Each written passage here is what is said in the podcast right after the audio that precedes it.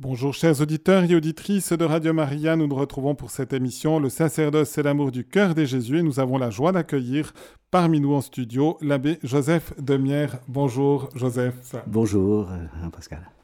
Nous sommes heureux de pouvoir t'accueillir et puis comme on a l'habitude, nous nous mettons en présence du Seigneur par une prière et je t'invite simplement à nous dire quelle prière tu as choisie et puis les, les raisons profondes pour lesquelles c'est une prière qui te tient à cœur. Alors c'est une prière que euh, je, euh, euh, disons que j'ai trouvée il y a beaucoup d'années, tout au début de mon ministère sacerdotal, oui.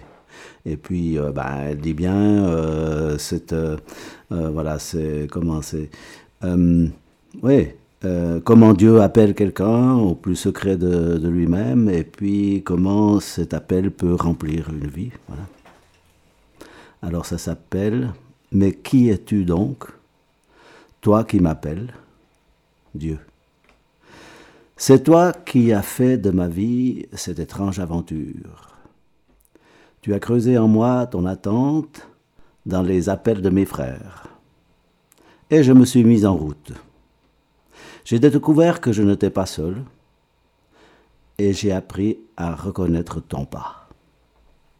Tu t'es fait pour moi le Dieu de la colère, quand j'ai vu tes enfants écrasés, méprisés. Tu t'es fait le Dieu de la tendresse dans la rencontre avec tous ses frères qui cherchent, qui tendent la main pour qu'une autre main la saisisse. Tu t'es fait aussi Dieu qui ressuscite quand les hommes, tes fils, refusant la fatalité, se sont levés et mis en marche. Et puis, tu t'es fait Dieu pauvre, Dieu livré entre nos mains, Dieu de la communion dans le pain partagé de nos Eucharisties. Qui donc es-tu, enfin? Toi, l'ami que je crois connaître et qui me connaît sûrement mieux que moi-même. Toi, l'absent que j'attends encore et vers qui je crie mon appel. Et voici que ce matin encore, tu m'as pris par la main. La paix s'est installée en moi, le silence s'est fait, de nouveau, la beauté du monde m'émerveille. De nouveau, cette étrange petite musique de ton évangile m'invite et murmure en moi le bonheur. Que serais-je sans toi qui vins à ma rencontre? Allons Seigneur, avec toi je suis prêt pour d'autres aventures. Merci pour cette belle prière qui nous met bien dans le thème, effectivement, de savoir comment le Seigneur nous appelle, comment on arrive à comprendre son appel et à lui répondre. Et puis, je, je t'invite, Joseph, bien à nous, à nous dire un peu comment il, concrètement il s'y est pris pour, pour, pour t'amener finalement jusqu'au sacerdoce. Oui. Ça commence quand on est petit, et puis voilà. voilà. Oui, effectivement. Je crois que ça commence quand, on est, quand j'étais tout petit, euh, mais, mais je ne m'en rendais pas compte. C'est à ma naissance, déjà. Oui à ma naissance parce que j'ai eu une, un accouchement très difficile. Et puis, euh, la, la, la, cet accouchement a été tellement difficile et a duré tellement longtemps que la sage-femme, elle m'a baptisé à la naissance. La sage-femme elle-même, voilà. D'accord. Ouais, Avec un oncle qui avait conduit ma mère à l'hôpital pour, cette, pour ce moment-là, et puis c'est lui qui a été le parrain sur le, sur, sur le moment. Après, j'ai eu un autre parrain de baptême. Voilà. Et puis ensuite, euh, ben, j'ai été, je, je, voilà, j'ai survécu. Et puis, mais bah, à neuf mois, je marchais déjà. Parce que j'étais fluet, et puis voilà. Mais à dix mois, je suis tombé malade. Ils ont dû m'emporter à l'hôpital. Avant de m'emmener à l'hôpital, parce qu'ils étaient sûrs que je ne reviendrais pas vivant, ils ont appelé le curé du village qui m'a confirmé. Ah, d'accord. Et voilà. Il a eu un bon réflexe parce que souvent c'est une chose qu'on oublie. Souvent quand c'est comme ça, quand il y a les dangers. Voilà. Mais, mais ça, ça m'arrivait plusieurs fois de dire aux gens, s'il si y a ça, n'oubliez pas, on peut encore confirmer, c'est une grâce supplémentaire de la confirmation et qu'on peut faire même Eh bien voilà, c'est ce qui m'est arrivé. D'accord. Et puis, euh, voilà, donc... Euh, T'as pas été encore communié ou bien? Non, parce que parce ça aurait que été possible. Le... Non, non, non, c'était pas possible uh -huh. à ce moment-là. Je crois que chez les orthodoxes, oui, mais ouais, pas... justement, justement. Ouais. Pas, pas, pas pour les catholiques. Voilà. Donc, euh, voilà. Moi, je n'étais pas du tout conscient de tout ça, bien sûr que non. Mais après coup, en réfléchissant, ben, je me dis, ben, déjà, le Seigneur nous appelle dès, euh, dès notre conception. Voilà. Et, et puis c'est dit dans la Bible avec Jérémie, euh, dès le sein de ta mère, je t'ai appelé. Voilà. Donc euh, la vocation, ça, ça, ça naît déjà peut-être là, à ce moment-là. Oui, oui. Bah, c'est une Après, grâce que- de Dieu. Quelle vocation On on- on n'en sait rien, Ah, mais ah, on ah, verra. ah. hein, on verra. oui. Eh bien voilà. Alors donc, et puis en même temps, ben, euh, en réfléchissant à ça, après coup, je me suis, je me suis dit, ben moi, je- j'aurais pu ne pas exister, j'aurais pu ne pas être là, mais je suis là. Alors qu'est-ce que je vais faire de ma vie? Voilà, c'est une manière aussi d'interpréter. Qu'on reçoit effectivement comme un cadeau peut-être d'une manière plus forte quand on Alors, fait une expérience de, de- ça, c'est une proche, proche qui- de la ah. mort, de dire ben ça aurait très bien pu tourner différemment et puis que je- j'ai Exactement. pas de déploiement de mon existence euh, Exactement. dans oui. le temps. Et, et je crois que c'est des événements qui peuvent définir aussi la vocation de quelqu'un. voilà, voilà. Et puis, euh, voilà, donc je, je m'estime un peu comme un survivant ou un rescapé. Et puis, et puis, ça me fait aussi me réfléchir encore maintenant, mais qu'est-ce que je vais faire de ma vie? D'abord, reconnaissance, parce que la vie est un don de Dieu. Alors, de- pour moi, c'est une conviction toujours plus forte. Et puis ensuite, eh bien, c'est de dire, euh, ben, que, que vais-je faire de cette vie? Et puis voilà, après, après, il y a les autres étapes de la vie. Voilà, qui, qui, qui, qui ont fait mon existence, quoi. Voilà. Ensuite, bon, ben, comme ça, j'ai survécu. Et puis, j'ai grandi. euh, donc, c'était en, ma naissance, c'était en 1951. Donc, j'ai déjà 71. oui, oui. Euh, j'ai grandi parmi mes frères et une, une, dernière, une petite sœur, la dernière de la famille, voilà. Vous Et étiez puis, combien en tout? On était six. Si, c'est Il y toi. a eu sept enfants, mais un était déjà décédé en bas âge. D'accord, Moi, je suis le quatrième d'accord. de, de ce- de- des six. Voilà. Oui, aussi. Et puis, et puis je, je dois dire aussi que je suis toujours le, le rescapé, le survivant, parce que mes quatre frères, ils sont décédés déjà, D'accord. jeunes, du cancer. Entre, le premier, il avait 45 ans, le, les deux autres, les trois autres, ils avaient 64 et 65 ans. Voilà. Euh, donc euh, là encore, je suis encore une fois le rescapé de la famille avec ma sœur. Voilà. Bon, tout ça, ça fait réfléchir, c'est vrai. C'est clair. On, on voit que c'est pas la vie n'est finalement pas un dû. Voilà, elle n'est pas un dû. Puis ça veut dire aussi que la vocation, elle n'est pas une fois, mais elle est toute la vie Mhm. aussi. Ouais, peut-être. Voilà. Bon, ensuite, euh, donc, j'ai grandi dans une famille où il y avait euh, trois oncles. J'avais trois oncles prêtres. Donc là aussi, ça m'a marqué, bien sûr.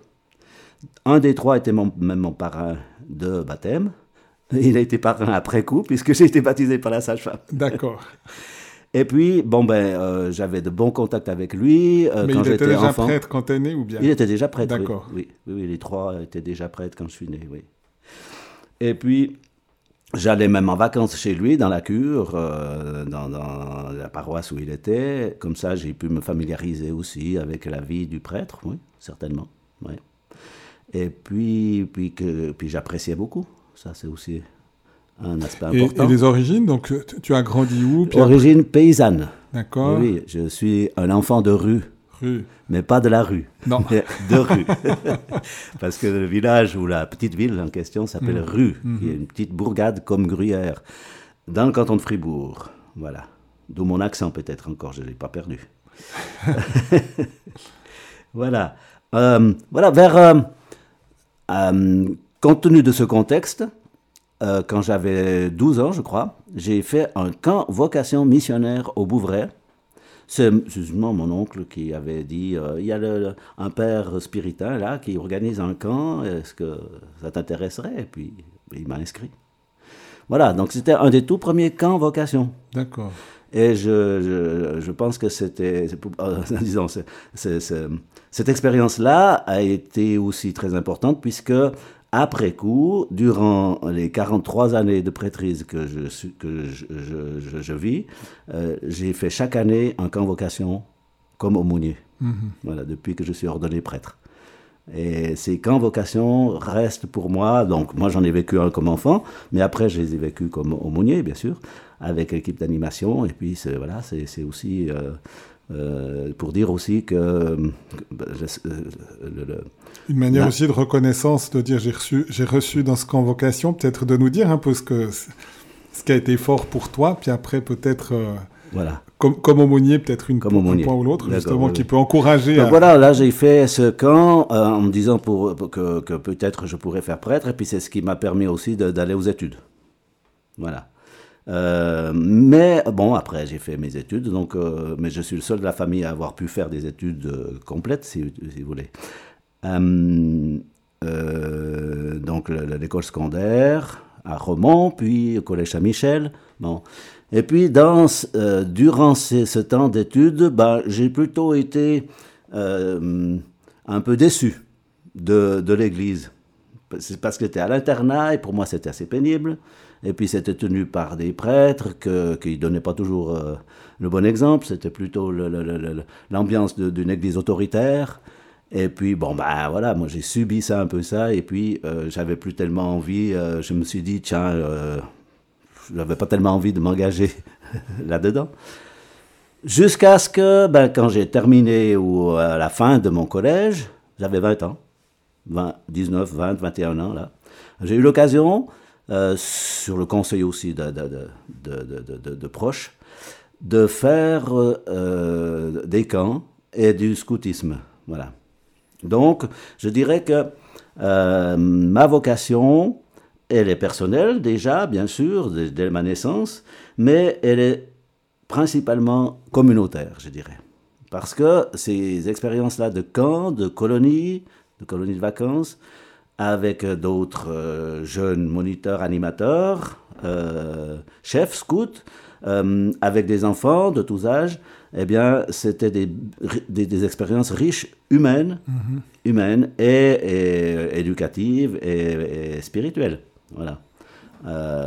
Donc, c'est un peu ce qui m'a remotivé. Voilà, c'est ce qui m'a remotivé pour dire ah ben c'est- pour moi c'était aussi dans la dynamique du Concile Vatican II, une Église qui doit s'ouvrir au monde et puis qui, qui euh, dans laquelle nous sommes tous partie prenante. Voilà.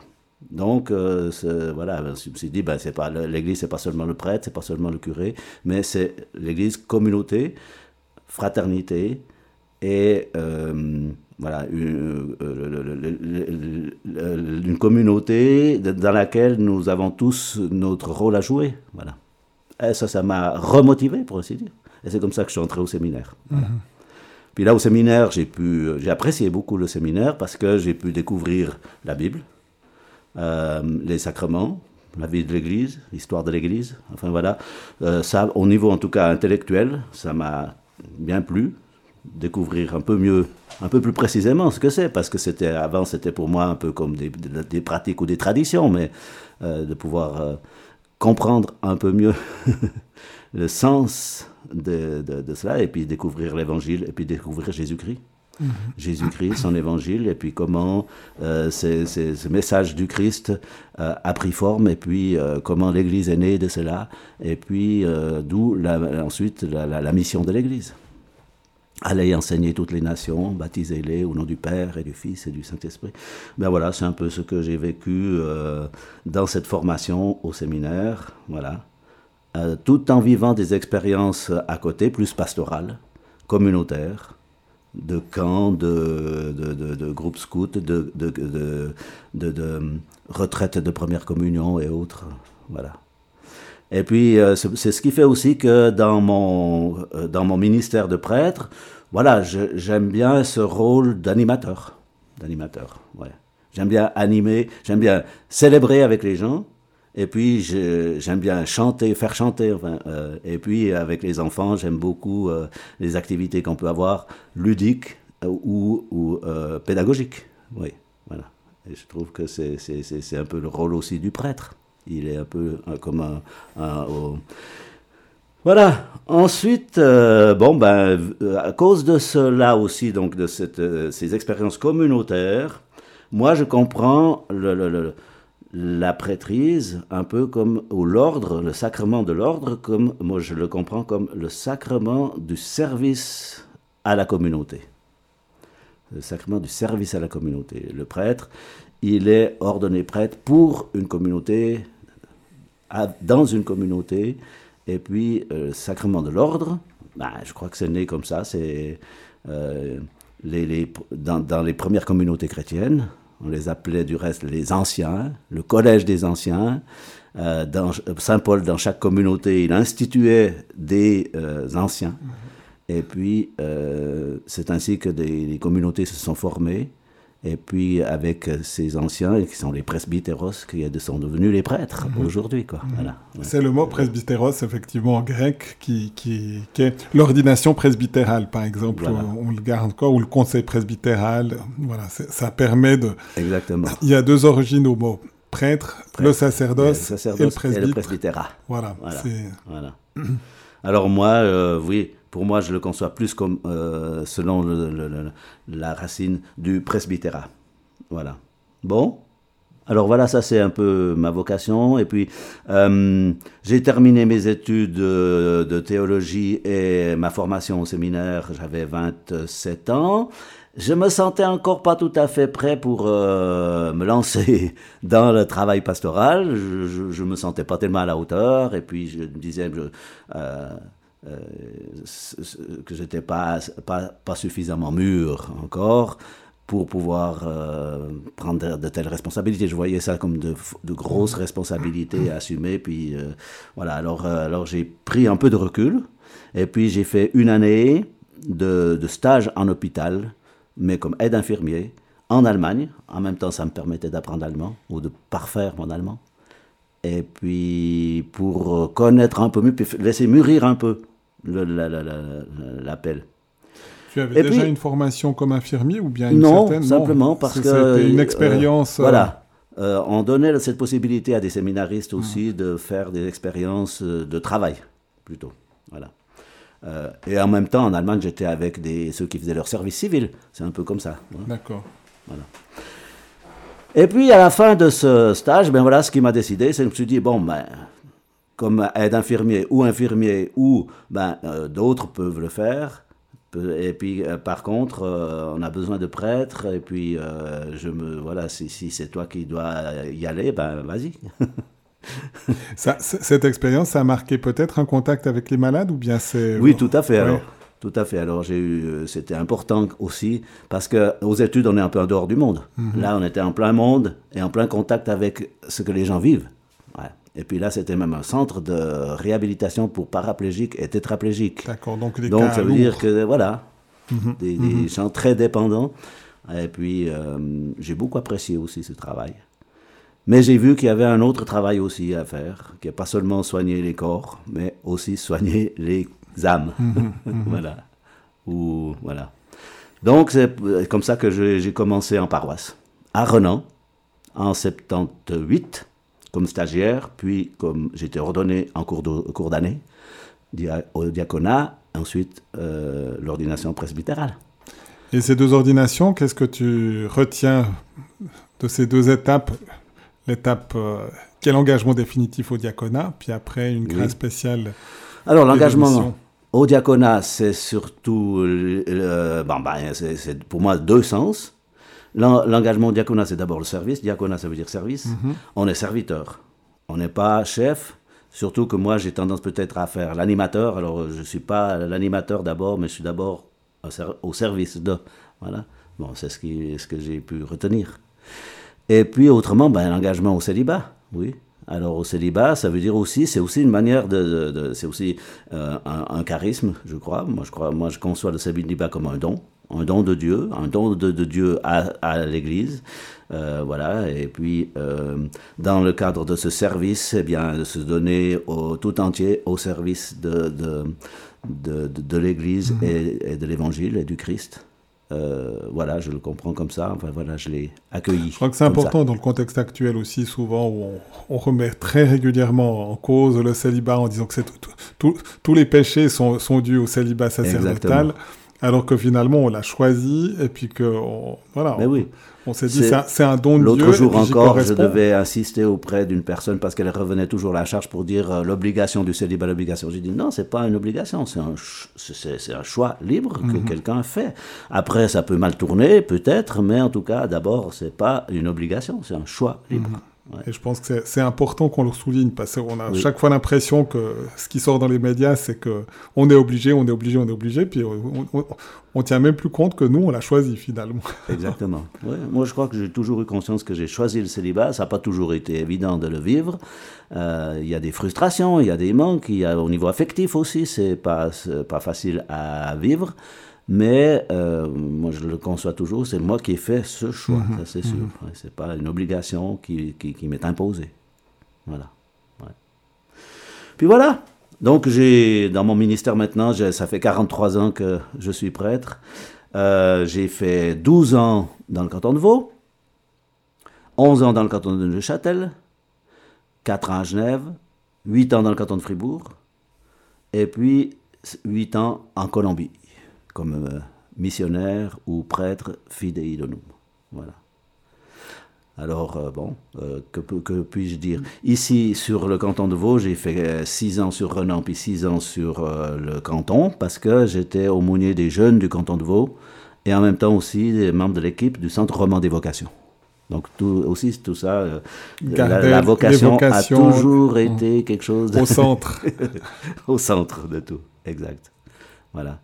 Et c'est comme ça aussi que, euh, bon, j'ai beaucoup travaillé avec les jeunes, euh, pastoral des jeunes, euh, d'abord dans l'ouest de Lausanne, puis au niveau du canton, et puis pour toute la Suisse romande par rapport aux vocations. Mhm. Et les camps vocations, à cette époque-là, il y avait 20, 25 camps vocations chaque année. J'étais dans les organisateurs. Voilà. Et pour moi, ça a toujours été les expériences les plus riches. Euh, les convocations ont été les expériences les plus riches que mm. quelqu'un puisse faire, qu'il soit enfant ou, ou animateur ou adulte ou couple ou autre.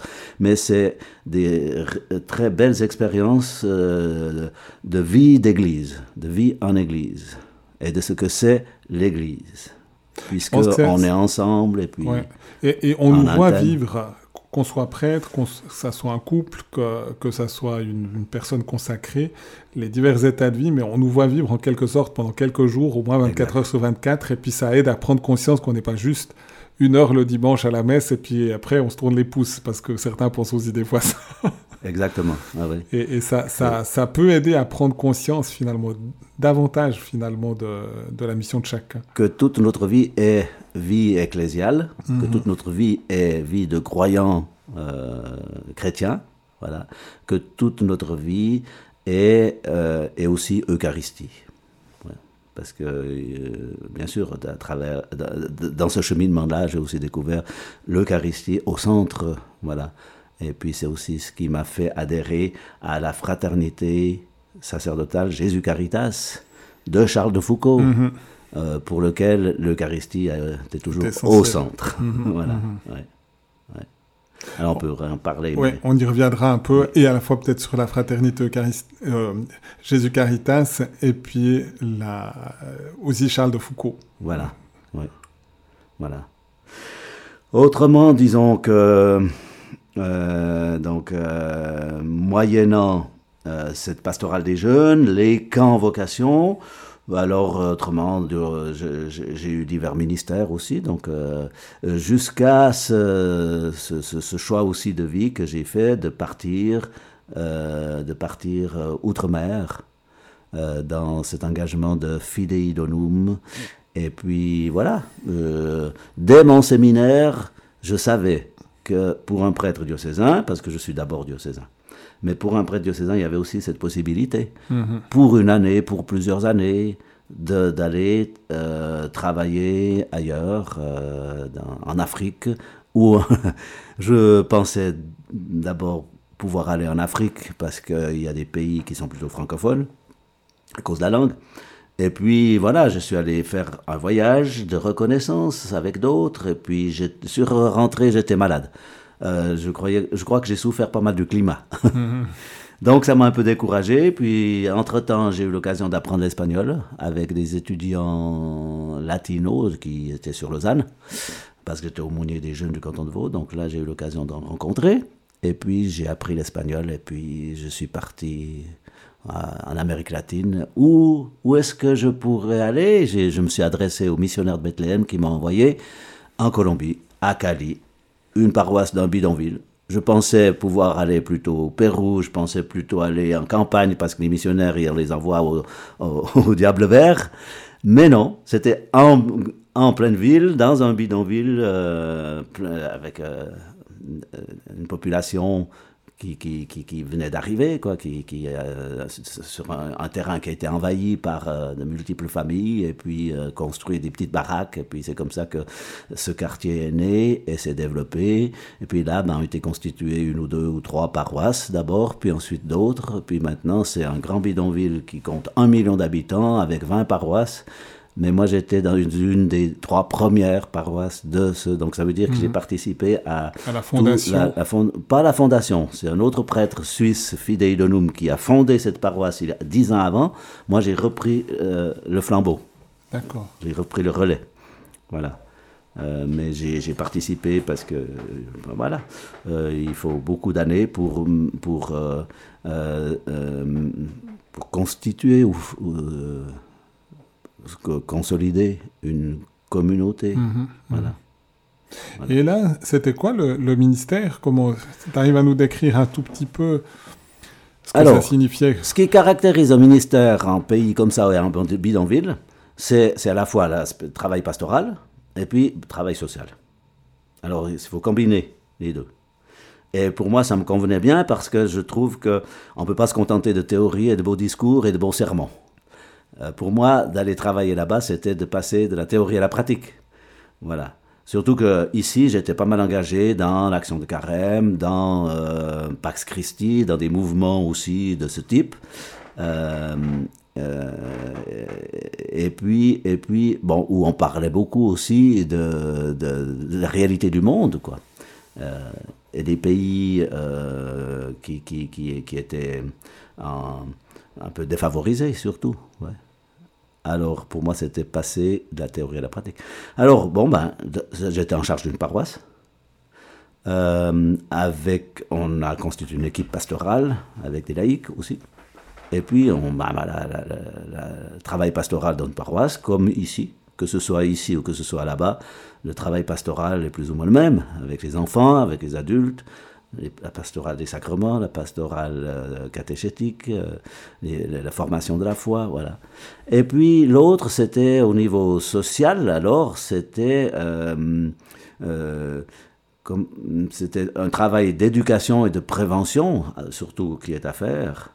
et puis, alors on a, on a développé en particulier l'aspect éducatif avec les enfants et les jeunes, des bourses d'études, et puis même euh, création d'un cirque, d'une école de cirque. D'accord. Parce que les enfants sont dans, les, sont dans la rue et puis sont délaissés. Et après, ça euh, tombe dans, la, dans la délinquance. Et, tombe dans la délinquance, il y avait beaucoup, beaucoup de violence. Mhm. Alors on appelait ça los jóvenes en alto riesgo, les, jeunes qui sont en haut risque ou en danger de mort, si on veut, parce que dans la rue, ils sont en danger de mort, vraiment. Alors il faut peut-être aussi, euh, voilà, c'était un peu l'idée, euh, on n'avait pas du tout l'intention de créer un cirque, mais ça leur a plu, et puis ils ont lancé ce projet, qui existe toujours du reste. Aussi des créations d'écoles, simplement de... Écoles aussi, bien sûr, oui, oui. On a ouvert, on a ouvert l'une autre école. On a surtout travaillé pour que l'État prenne en charge aussi ses, responsabilités de assumer l'école pour les enfants de, du pays, quoi, et de et de, de, cette, de, cette, de, ces quartiers. Mhm. voilà. Mhm. Donc là, aussi au niveau euh, santé, euh, la paroisse où j'étais, c'était le premier le premier dispensaire mhm. de ce quartier. Après, maintenant, ben, ils ont construit deux hôpitaux, parce que c'est beaucoup de monde. Mais c'était le, démarrage. Et puis aussi, on a mis en place, moi j'ai beaucoup travaillé à cela, un programme d'économie solidaire. En s'inspirant de l'évangile, justement. Par exemple, la multiplication des pains, c'était un peu notre texte de base. Que les apôtres viennent vers Jésus et disent renvoie-les pour qu'ils aillent acheter de quoi manger. Mais bon, dans le bidonville, ils n'ont pas de quoi aller acheter. Alors euh, euh, Jésus leur dit non, donnez-leur vous-même à manger. Bon. Alors il faut. Après, il les fait s'asseoir par groupe. Alors ça, c'est toute l'économie solidaire qui se met en place. Par euh, voilà, c'est voir qu'est-ce qui existe, qu'est-ce qu'ils ont, qu'est-ce qu'ils savent faire, qu'est-ce qu'ils font. Et ensuite, comment s'organiser, se, mettre ensemble, s'organiser en, ensemble par coopérative ou autre, et puis ensuite euh, euh, multiplier le pain. Voilà. Donc, euh, aller au-delà de, disons, et dans, dans un bidonville, je dirais que 60% euh, des gens vivent de l'économie informelle. Et l'économie informelle, elle n'est pas organisée. C'est chacun qui se débrouille de son côté. Alors l'économie solidaire, c'est commencer à s'organiser. Et ensuite, euh, ensuite donc, euh, le, le, le, je ne sais plus qu'est-ce que j'allais dire là, mais euh, c'était un peu la croissance entre une, une économie informelle comme l'économie informelle donc très solidaire, peut-être une étape supplémentaire, je sais pas. Et puis ensuite aller au-delà de l'assistentialisme. Mhm. Voilà. Alors c'est vrai que moi j'ai reçu beaucoup de dons pour soutenir ces projets et, puis euh, pour euh, mettre en route cette école d'économie solidaire par exemple. Mais à un moment donné, ces entreprises-là qui ont constitué une association d'économie solidaire doivent pouvoir tourner. Mhm. voilà. Mhm. Donc, dépasser le, niveau assistentialisme pour, euh, pour arriver à une économie qui a aussi... durable aussi, durable, à plus long terme, pas simplement dépendant des dons qui viennent de l'Occident d'une certaine manière. Quoi. Exact. C'est dans ce sens-là aussi que je, me suis, que je suis revenu. Mhm. Parce que hum, mon prédécesseur avait fait 10 ans, moi j'ai fait 8 ans. Puis je leur ai dit, mais à 18 ans, on est adulte. On doit se prendre en charge. Et je suis revenu. Voilà. Je suis revenu dans mon diocèse. Et puis là, ça continue. Euh, donc, ça continue. As, quelques nouvelles L'association d'économie solidaire, il y a une quinzaine, vingtaine d'entreprises mhm. qui sont un peu comme un modèle par rapport à, à, tout, euh, à, tous ces quartiers, si on mhm. veut. Quoi. Mhm. Euh, qui, qui continuent à vivre une situation assez précaire. De toute façon, hein, ça ne solutionne pas non plus euh, tous les... C'est simplement euh, des, des, tentatives. De... Ouais. Mais je crois que c'est important. Voilà. Parce que le, le, les, les, la communauté doit se prendre en charge toujours plus. maintenant, c'est devenu une paroisse comme une autre, avec des prêtres locaux. Mhm. Voilà. La paroisse de San Luis Beltrán. Voilà. On va faire peut-être une petite pause musicale. Voilà. Je te, la, laisse introduire, Joseph, mais je rappelle aux auditeurs que s'ils veulent intervenir, ils peuvent aussi le faire, donc en posant une question à l'abbé Joseph de Mière ou en donnant un témoignage en lien avec son ministère ici, ou peut-être même euh, en Amérique latine, ou, lui confier aussi une intention de prière. Donc je rappelle le numéro 021 313 43 90. Et puis ça nous introduira le chant aussi à peut-être la la partie suivante. Oui. Alors le chant, bien, euh, j'ai choisi ce chant, euh, Mon Père, je m'abandonne à toi, parce que c'est la prière de Charles de Foucault, et puis que durant toutes ces années, ces 40 euh, années de prêtrise que je vis, la, la, la spiritualité, de Charles de Foucault m'a beaucoup aidé et soutenu. Et puis c'est la prière qui lui est attribuée en tout cas. Mais c'est vrai que c'est pas euh, sa prière à lui, ça veut dire il l'a écrite, mais il met cette prière sur les lèvres de Jésus en croix pour commenter la parole que Jésus dit sur la croix. En tes mains, Père, je remets mon esprit.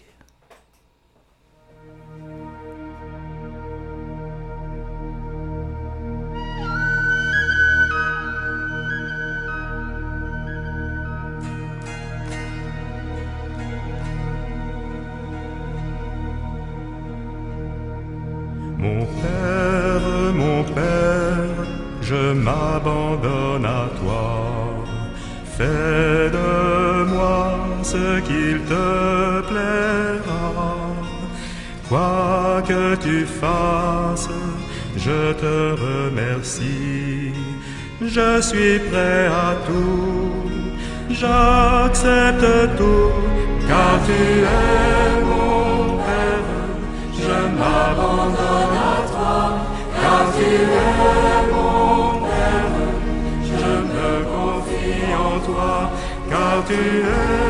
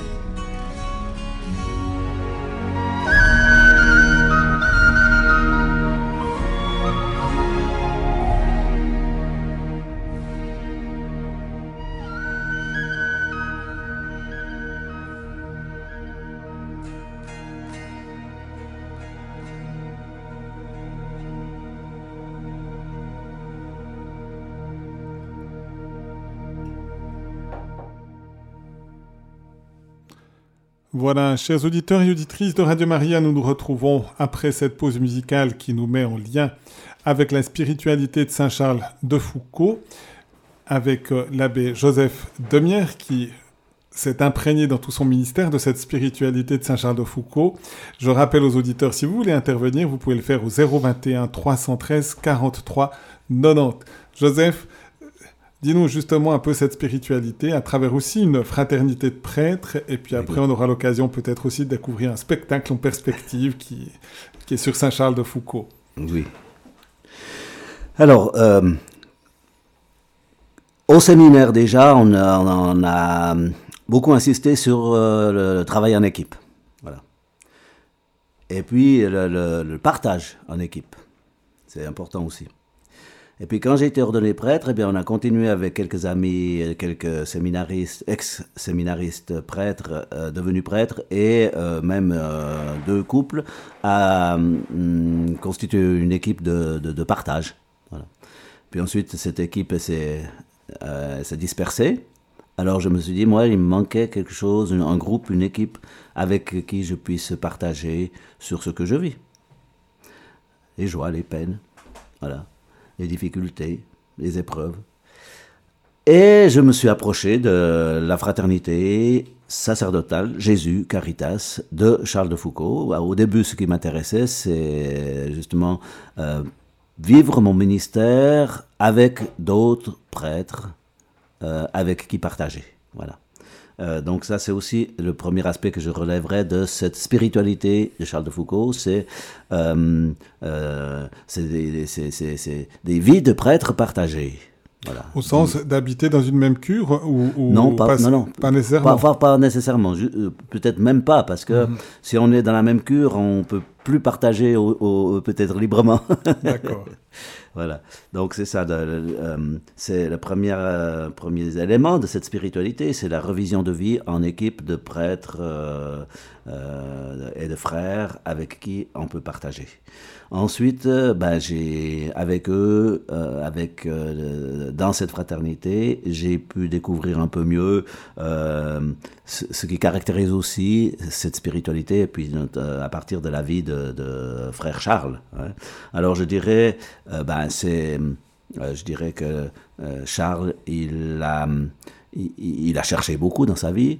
Et puis il a découvert l'Évangile, et puis il a médité beaucoup, beaucoup sur l'Évangile. Donc c'est aussi pour nous euh, euh, euh, cette, cette fréquentation de l'Évangile comme la source la plus importante de croissance spirituelle. Voilà. Donc je dirais l'Évangile, le message, le message de l'Évangile, reçu, vécu, partagé, voilà. Euh, le troisième aspect de cette spiritualité, je dirais, c'est le- l'Eucharistie, voilà, parce qu'au centre de tout cela, il y a l'Eucharistie, euh, et l'Eucharistie donc euh, célébrée et le- le- les temps d'adoration, voilà. C'est- un peu exercer notre, cette, notre vision contemplative de notre vie dans, euh, à travers l'Eucharistie célébrée, les temps d'adoration et les journées de désert. Voilà. Donc c'est cette dimension-là de contemplation. Euh, Charles de Foucault euh, a vécu cela aussi. Il, s'est fait, il reste moine euh, contemplatif. euh, et puis ça lui a pas, con- pas, pas suffi. Alors il est allé encore plus loin. Euh, voilà. Et puis justement, ce qu'il a découvert de particulier, il a dit sa vocation, c'est Nazareth. Voilà, c'est l'autre aspect. Nazareth. Euh, il a été ébloui, pour ainsi dire, fasciné par Jésus de Nazareth. Et puis, ben, ce qui a, attiré son attention, c'est comment, euh, en Jésus, Dieu se fait homme, comment Dieu se fait proche. Et puis, c'est le mystère de Nazareth, pour ainsi dire. Bon, Bethléem, bien sûr, naissance, mais aussi Nazareth. Et il a vécu beaucoup plus d'années à Nazareth sans rien faire que euh, le temps de son ministère. Quoi. 30 ans à Nazareth, en partageant simplement la vie des hommes, sans, sans rien dire, sans rien faire de spécial. Voilà. Mais euh, c'est c'est dire, enfin, euh, l'importance de ce mystère-là de Nazareth.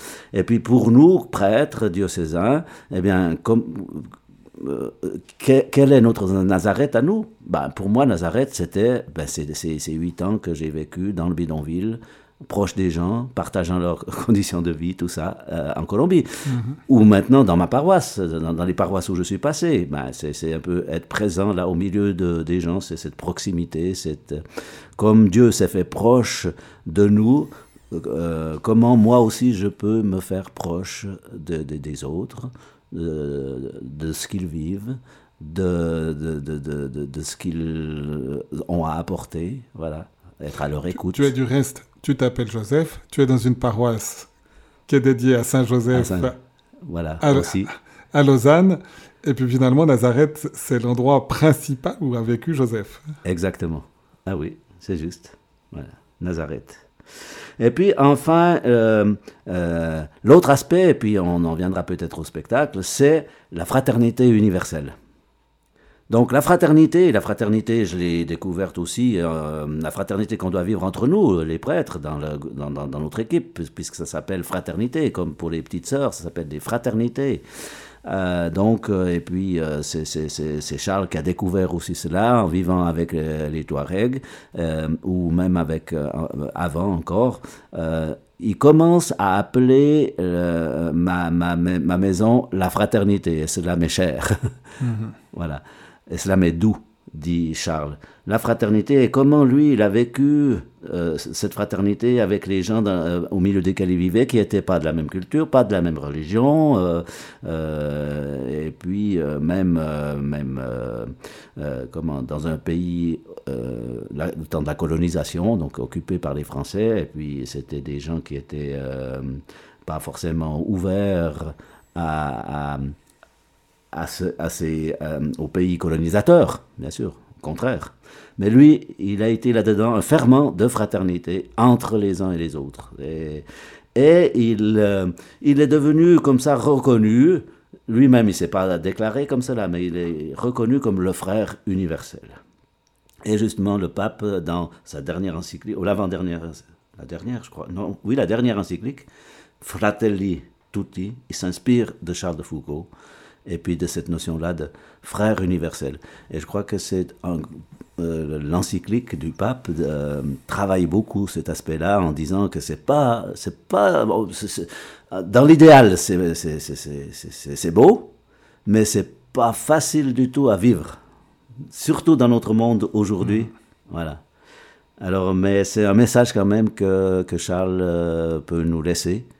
Et puis, euh, c'est suite à la canonisation de Charles de Foucault et euh, à cette encyclique Fratelli Tutti, le lien entre les deux aussi, qui nous a, euh, qui nous a suggéré de mettre sur pied un spectacle, un théâtre, qui s'appelle La lumière du désert, et puis où on va re- reprendre un peu le- les grandes intuitions de Charles de Foucault à partir de ce qu'il a vécu, lui, dans son enfance, dans sa jeunesse, ensuite euh, comme explorateur, puis ensuite comme moine, puis ensuite comme, euh, euh, comme prêtre, missionnaire détaché, qui veut aller aux confins du monde pour apporter l'évangile.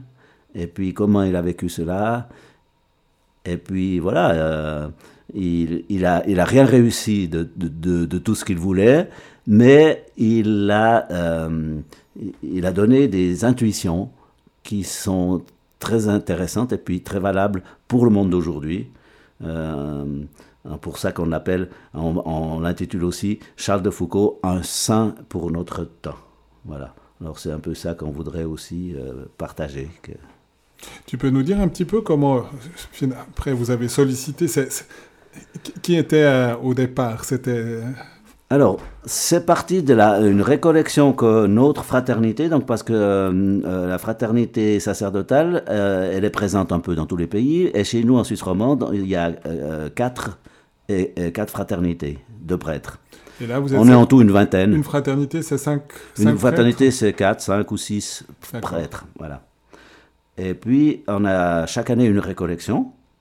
Euh, et puis, dans cette récollection, on fait aussi le renouvellement de notre engagement dans la fraternité.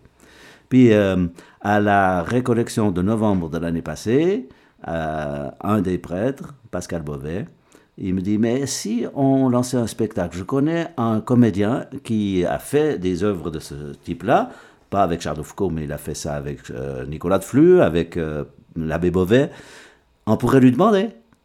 Et puis on lui a demandé, et puis il s'est laissé prendre au jeu, pour ainsi dire, parce que c'est vrai, un jeu, c'est du théâtre, quoi. il s'est laissé prendre au jeu, il a lui-même composé, euh, à partir des- des- de tout ce qu'on lui a transmis, il a composé lui-même le texte de, manière euh, théâtrale et puis euh, poétique même, et il va le jouer. Voilà. Donc c'est un, un acteur avec euh, un musicien professionnel aussi qui va soutenir les différentes scènes avec euh, des, instruments euh, de percussion ou autres, typiques aussi de, de, de, ce que Charles a pu vivre. Et puis voilà, on va. ils sont en train de répéter maintenant. Et puis la première aura lieu à Fribourg le 12 novembre prochain, donc ça s'approche. Et puis et cette- cette- ce théâtre, on va le présenter 23 fois dans toute la Suisse romande dans les mois de novembre, décembre et janvier prochain. On espère qu'il y aura beaucoup de monde. On espère que par cette, aussi cette, cette émission, bah, ça encourage du monde à le faire. Oui. Peut-être, on verra si, si on le radiodiffuse ou pas. Il y a la proposition qui pourrait être faite si on y arrive.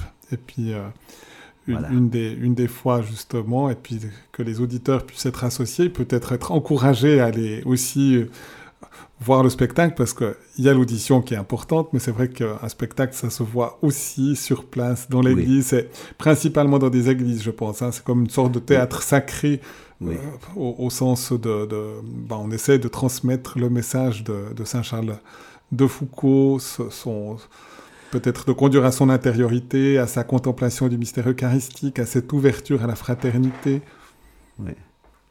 Oui, parce qu'en soi, euh, Charles de Foucault n'est pas forcément connu en Suisse romande, euh, mais nous pensons que ça vaut la peine de, de découvrir un peu mieux euh, tout cela. Et puis c'est pour ça qu'on a souhaité pouvoir le présenter dans les différentes euh, chefs-lieux de Suisse romande. On verra si ça se traduit aussi même sur les ondes de Radio Maria, on verra déjà bien. Et puis on bien. peut dire quand même, parce qu'il y a plusieurs aussi euh, fichiers qui existent, qu'on met en rediffusion, qui ont été en direct sur Saint-Charles de Foucault, sur, sur la radio. Il y a plusieurs euh, présentations. Effectivement, oui. À l'occasion de la canonisation, il y a eu beaucoup de publications, beaucoup. Voilà. On a pensé que la Suisse romande serait bien aussi que la Suisse romande s'y mette. Oui. Ou en tout cas, euh, découvre. Non, puis c'est, un saint qui est, qui est attachant, qui vaut la peine. On, on peut peut-être euh, dire, justement, même les, les- si tu peux nous dire de nouveau encore les, les dernières heures, de, puisque finalement il était aussi assassiné, mais en Il même est- temps, il y a, il y a vraiment un attachement qui est jusqu'à l'heure ultime fait à l'e- à l'égard de l'Eucharistie, justement aussi. Oui. Alors, euh, donc, euh, pour lui, l'Eucharistie a toujours été au centre. Il a même souffert de ne pas pouvoir célébrer l'Eucharistie pendant plusieurs années parce qu'il était tout seul comme chrétien. Et il, avait fallait même un pas- servant de messe normalement. Même pas, oui, puis qu'il fallait un servant de messe, au moins un servant de messe pour qu'il puisse célébrer la messe. Et puis il n'a pas pu le faire, alors c'est, il a été euh, lui qui, pour qui l'Eucharistie était si importante. Euh, peut-être que c'est cause- grâce à ça aussi qu'elle est devenue en- toujours plus importante pour lui. Et puis donc euh, euh, c'était durant la Première Guerre mondiale, c'est en 1916. Euh, il a- ils avaient construit avec les habitants de Tamanrasset un fortin pour euh, que les habitants puissent se réfugier dans ce fortin en cas d'attaque de groupes rebelles. Il était là, il, euh, il, il- il était en, train d'a- d'adorer, et puis euh, euh, un groupe est arrivé qui voulait le prendre en otage. Et puis, à ce moment-là, il y a eu une alerte qui a été donnée. Et puis, le jeune homme qui le gardait, il était ligoté, tout ça. Et puis, le jeune homme qui le gardait lui a tiré une balle dans la tempe parce qu'il a pris peur et il a cru que c'était euh, ceux qui euh, défendaient le fortin qui revenaient. Et puis, il, il a été assassiné comme ça, avec l'hostie qui traînait dans la, dans la poussière, dans le sable. Ouais. Ils ont- ils l'ont retrouvé comme ça. Ouais. Donc, il- voilà. Il, voilà, il a, il a donné sa vie, pour ainsi dire. Il est devenu lui-même, euh, il est passé de l'hostie exposée à une vie exposée, et puis qui a aussi... euh, bien, un sacrifice ultime. Sacrifice Il- ultime, ouais. ouais.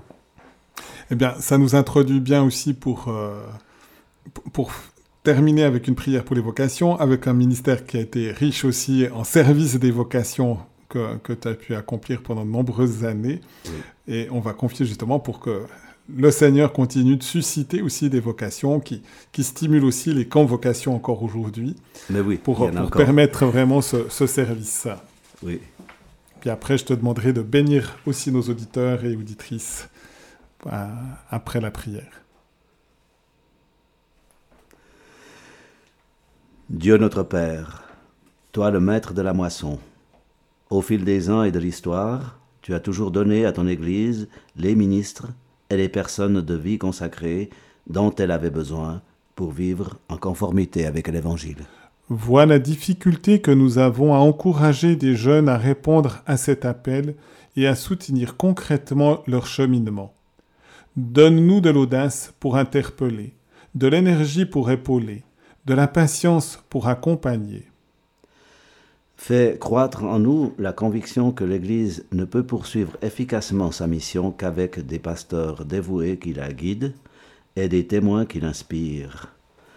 À ton tour, réponds à notre appel. Fais naître et grandir le désir de service par ton Fils Jésus notre Seigneur et notre Dieu, qui règne avec toi dans l'unité du Saint-Esprit maintenant et pour l'éternité des siècles. Amen. Notre-Dame du sacerdoce, Priez pour nous. Seigneur, donne-nous des prêtres. Seigneur, donne-nous de saints prêtres Seigneur, donne-nous beaucoup de saints prêtres. et merci de nous bénir. Eh bien que ce Dieu de l'appel, que ce Dieu de la vie, que ce Dieu de la joie, de la paix, euh, nous bénisse, vous bénisse, vous qui êtes à l'écoute et qui recevez ce- cette émission, et que ce Dieu de la vie, de la paix, de l'amour, par aussi l'intercession de Saint Charles de Foucault, vous bénisse le Père, le Fils et le Saint-Esprit. Amen. Amen. Merci Joseph pour ce moment d'échange et de découverte de ton ministère et de, aussi de la richesse du, du rayonnement que tu as pu apporter dans, dans toutes ces années. 40 ans, c'est déjà... Voilà. Et je suis heureux d'être prêtre. et Eh un prêtre heureux. Merci bien. Merci.